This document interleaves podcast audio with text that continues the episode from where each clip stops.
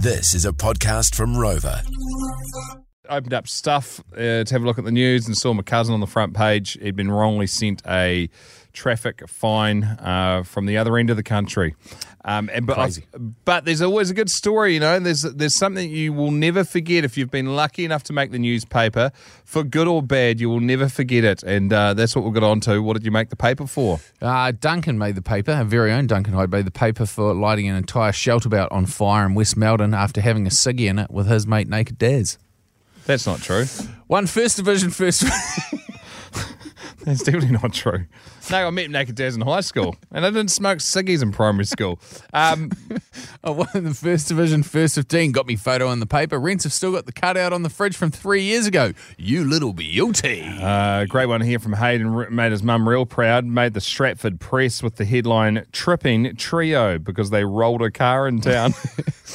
Uh, Kyle, well, I'm a train driver. Made the front page when I hit a postie van. The stupid clown didn't think where he was parking uh, before he delivered the mail. Clearly, parked it on the wrong spot. uh, another text here. Got a write up in the local paper after we had our second set of twins, and the article starts with. Imagine going through 110 nappies a week and up to 20 bibs a day.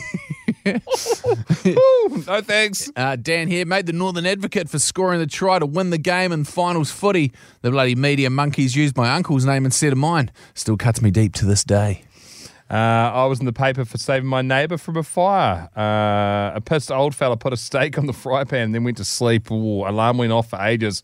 So I went over to give him uh, the old what, what for and then saw a kitchen uh, full of smoke. Frying pan was on fire, so I took it outside and called the fire brigade. Uh, nice work, Maddie. Uh, I was a contract painter and uh, I made the paper for standing on the uh, school roof with no harness on, hair blowing in the wind in my overalls, you little beauty.